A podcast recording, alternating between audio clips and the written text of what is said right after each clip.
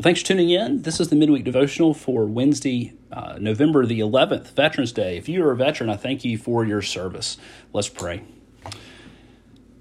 Our Lord and our God, we do thank you for the veterans in our congregation, in our community. Uh, Father, those who have served you as they have served our country. We thank you for the unique privileges we have in this country to worship you, the religious freedoms we have. We pray that they would continue.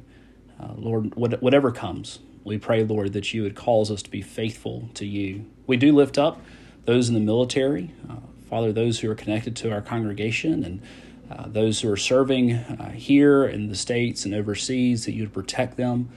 We do yearn for the day where you um, shatter the bow. Uh, Lord, you know, when the chariots are burned with fire, when um, Lord, there is no more war and no more conflict when the true shalom and peace of God fills this, this world as Christ has come, the new heavens and new earth have, have uh, been realized. We pray that day would come soon. Until then, Lord, protect us from the evil one. Lead us not into temptation. Uh, Lord, we pray for this uh, time as we look at your word, as we look at the calling of Levi. We pray that you would, by your Spirit, help us and change us from the inside out. We thank you that you call sinners to salvation. Help us not to be self righteous. In the name of Jesus, amen. Well, I'm coming to you from Luke chapter 5, verses 27 through 31. This is the calling of Levi. His other name is Matthew, uh, calling him to uh, be a disciple, a, a, a follower of Christ. After this, he went out and saw a tax collector named Levi sitting at the tax booth. And he said to him, Follow me. And leaving everything, he rose and followed him. And Levi made him a great feast in his house. And there was a large company of tax collectors and others reclining at table with them. And the Pharisees and their scribes grumbled at his disciples, saying, Why do you eat and drink with tax collectors and sinners? And Jesus answered them, Those who are well have no need of a physician, but those who are sick. I have not come to call the righteous, but sinners to repentance. This is God's word. Thanks be to God. Uh, so I've got uh, four or five things I want to point out. Uh, this is the call of Matthew or Levi, uh, same guy, just different names. Uh, Levi would have been his Hebrew name. And it's really important, I think, that Luke is using his Hebrew name of Levi here because he is drawing out the juxtaposition, the um, the tension of the fact that this man is a Jew and he is a tax collector. Now, if you know anything about tax collectors these days, the IRS, uh, they're, they're not the most beloved people, though we live in a, in a just society for the most part. And uh, for the most part, the IRS are just doing their job. However, in those days, that was not the case. Uh, tax collectors were not good guys. I was reminded as I looked over notes from a long time ago when I taught on this passage, there are different kinds of tax collectors. Uh, and the kind of tax collector that Matthew was, was someone who collected uh, money face to face. Uh, he would have perhaps set up a stall that certainly the booth here is mentioned. Um, he perhaps would have gone door to door collecting the tax that was required. And the way that they made their money was to collect anything over and above what they were required to collect uh, for the Romans. Uh, and so their salary came from graft, it came from theft. And so when we read that this tax collector was named Levi, we're told lots of things. The first, that he is of Jewish descent, but the second thing is that he is a traitor. He is working for the Romans. He, he would have just been despised. He was a thief who was stealing for the Romans, really to line his own pockets he was working for the um, the invading army, as it were. This man would have been hated by society. In fact, he was not allowed to go into the temple courts. Uh, they were not allowed to be in the temple courts. This man had been cut off from the worship of God because of his uh, profession uh, and ultimately because of his heart, right? Now, as we think about the people that God calls to salvation, it's it's not a coincidence that Jesus calls this man in this text uh, to be a disciple of him. So they're really bookends to this passage. We're introduced to Levi, right? Matthew, who's a tax collector, is a terrible guy. Uh, in verse 27. And then at 31, at the very end, in 32, we have the principle uh, of why God called Matthew to be a disciple. We pick up in 31 again those who are well have no need of a physician, but those who are sick. I have not come to call the righteous, but sinners to repentance. Now, here's things tax collectors would have known very well that they didn't have it all together. They were shamed in their society. They were very aware that what they're doing was cutting them off from the worship of God. And these are the people that God came, that Jesus came to save. These are the ones that Jesus calls to salvation. Because what's the what's the trick here? What's the play on words in verse 32? I've come not to call the righteous but sinners to repentance. What's the kicker? No one is righteous, right? If if you ever wonder what God thinks about the human condition, uh, you just have to look over at Romans chapter 3, where Paul, under the inspiration of the Holy Spirit, is going to stitch together a bunch of Psalms.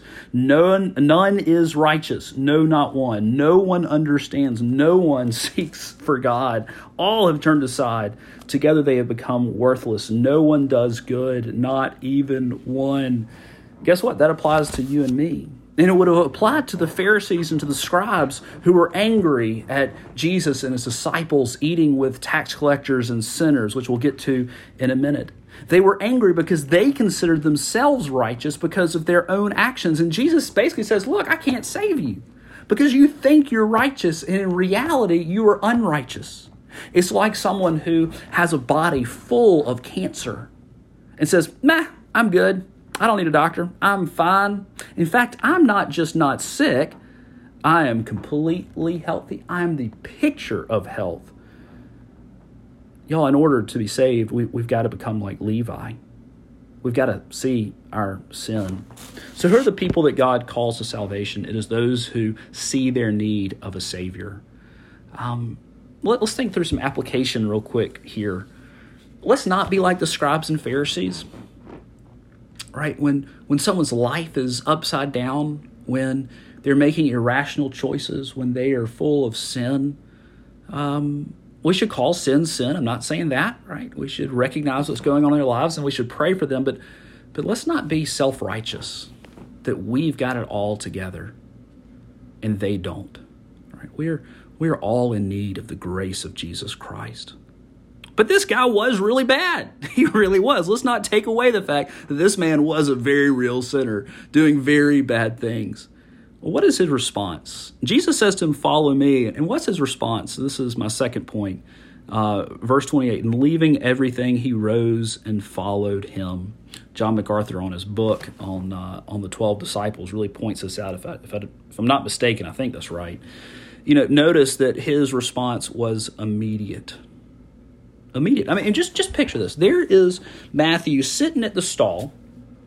Perhaps there's there's stacks of money uh, on his desk. Perhaps there's a, a scale over to the side. Was it a accurate scale, or or had he shaved off the weights a little bit to in order to get more?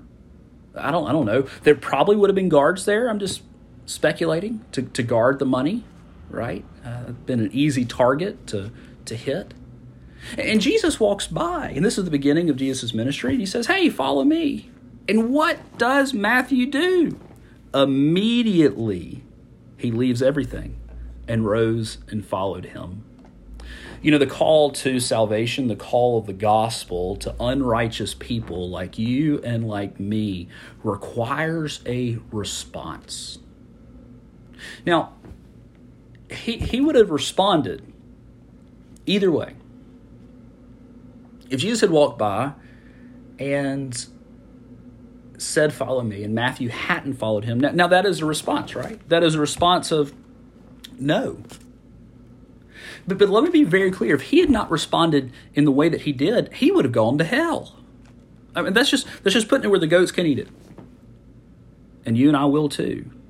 If we do not respond to the call of Christ to salvation. There is a general call that goes out to all those who hear the word of God preached to repent of their sins and put their faith in Him. Look at what Matthew did. He left his sin. He gave up his job. He didn't say, okay, Jesus, I'll be your follower, but I'm going to stay here in this job that I actually can't do uh, and be righteous. Right? He leaves his sin and he follows Jesus, and it cost him everything. It cost him everything. It cost him a good life from the world's perspective, a life of ease and money and having whatever he wanted. But in losing everything, he gained everything. In losing his life, he gained eternal salvation. Have you personally responded to the call to salvation? Have you personally responded to the call of salvation? Jesus calls you to turn from your sin and to turn to Him, to accept Him as Lord and Savior, to believe in what He did for you on the cross, to cry out, Rescue me, God, I am a sinner. We would do well to follow the example of Matthew. Well, so the first thing is, whom did he call? Second thing is immediate response. Third thing is public profession. Okay, so if you're taking notes, public profession. Uh, so what did what did Levi do? What did Matthew do? Well, he threw him a big party, right? A great feast in his house, and and I guarantee you that people uh, had heard of his parties. Someone who has this kind of money, who is willing to go through the shame and disgrace of being a tax collector for the enemy, he he would have enjoyed his life, right? He would have probably enjoyed his alcohol. He would have had good food you know, when we're running in sin, oftentimes we seek to drown our um, the guilt that was is within us by um, distracting ourselves by pro, pro uh, what's the word I'm looking for? Uh, prodigious living, you know, reckless living. Well, instead of throwing a big feast in order to get drunk and have a good time, what does he do? He throws a big feast, and there was a large company of tax collectors right? And others sitting at table, and, and not just tax collectors would read, but also in 30 would read sinners. And so you would imagine that these are the rejects of society. These were not the uppity up people of society that had come to sit at his table and to eat with him. These are probably the people he partied with on a regular basis. And y'all, he is not ashamed of the gospel. So his third point is public profession. He is making a public profession of his faith in Jesus Christ before all of his crowd you know, there is no such thing as just a private Christian. Being a Christian is a personal thing in the sense that it, it, it deals with us personally, our personal salvation, but it's also a corporate and public thing. You know, this is why baptism is a public thing. This is the reason why we don't do baptism in someone's uh, bedroom or um, in a private service. Uh, the reason we do it in a public worship service is if you're if you're an adult you are making a public profession of faith. And when we join as members uh, one of the you know when you join a mem- as a member in our in our denomination you take five vows. And the first one is you're declaring to everyone who's listening that you are a sinner justly deserving of the wrath of god right? You're standing up and saying i am not righteous and here is this man, and he is standing up for everybody saying, Look, I'm not righteous. But here's this guy. Here's the Son of God who came and he died for me. And I'm not just throwing, I'm not just calling on him salvation. I, am actually going to leave my job and go follow him. Don't you know those tax collector buddies of his were like, What are you doing, Matthew? You've got to be crazy. You have it made. You have all the money you want to, and the authorities are letting you steal like, what's wrong with this picture? But he had found something so much better, hadn't he? He had found life itself. So he is making a public profession. You know, when we call on the Lord, this immediate response that is required by us to the call of salvation, it is not something that's private. Because God is going to publicly acknowledge us on the day of judgment as His and we are called to make a public profession now. So, my four points. First one is whom did he call? Uh, not the righteous. Second one, immediate response is required. Third one is um, Matthew's going to make a public profession. And fourth, he's engaged in reaching others. Notice uh, he throws a big feast for Jesus. And who does he invite? He invites those who need to know Jesus. And he invites them around his table and he feeds them and he fellowships with them. But he is actively engaged in reaching others. He does not keep this good news to himself. Isn't it good news that you don't have to have your act together in order to come to Christ? Isn't it great news? You don't have to clean yourself up before you avail yourself of the blood of Jesus, which, which cleanses us of all of our sin. Isn't that great news? It's news that we should share with others. Well, I encourage you.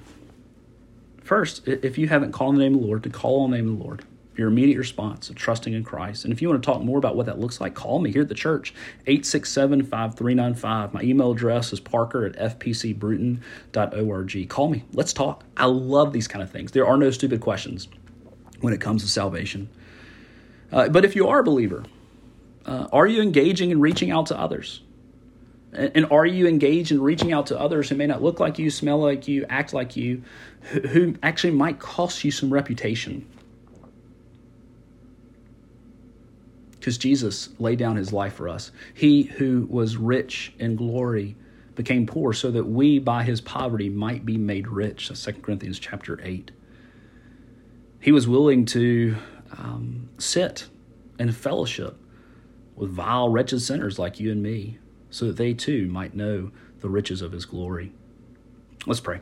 So, Father, we thank you for your word and we thank you for the testimony of Matthew uh, Lord, we pray that we would be like Matthew in the sense that we would respond to the call, uh, that we would live our lives publicly, not being ashamed of the gospel, and that we would be engaged in reaching out to others. Pray these things in the name of Jesus. Amen.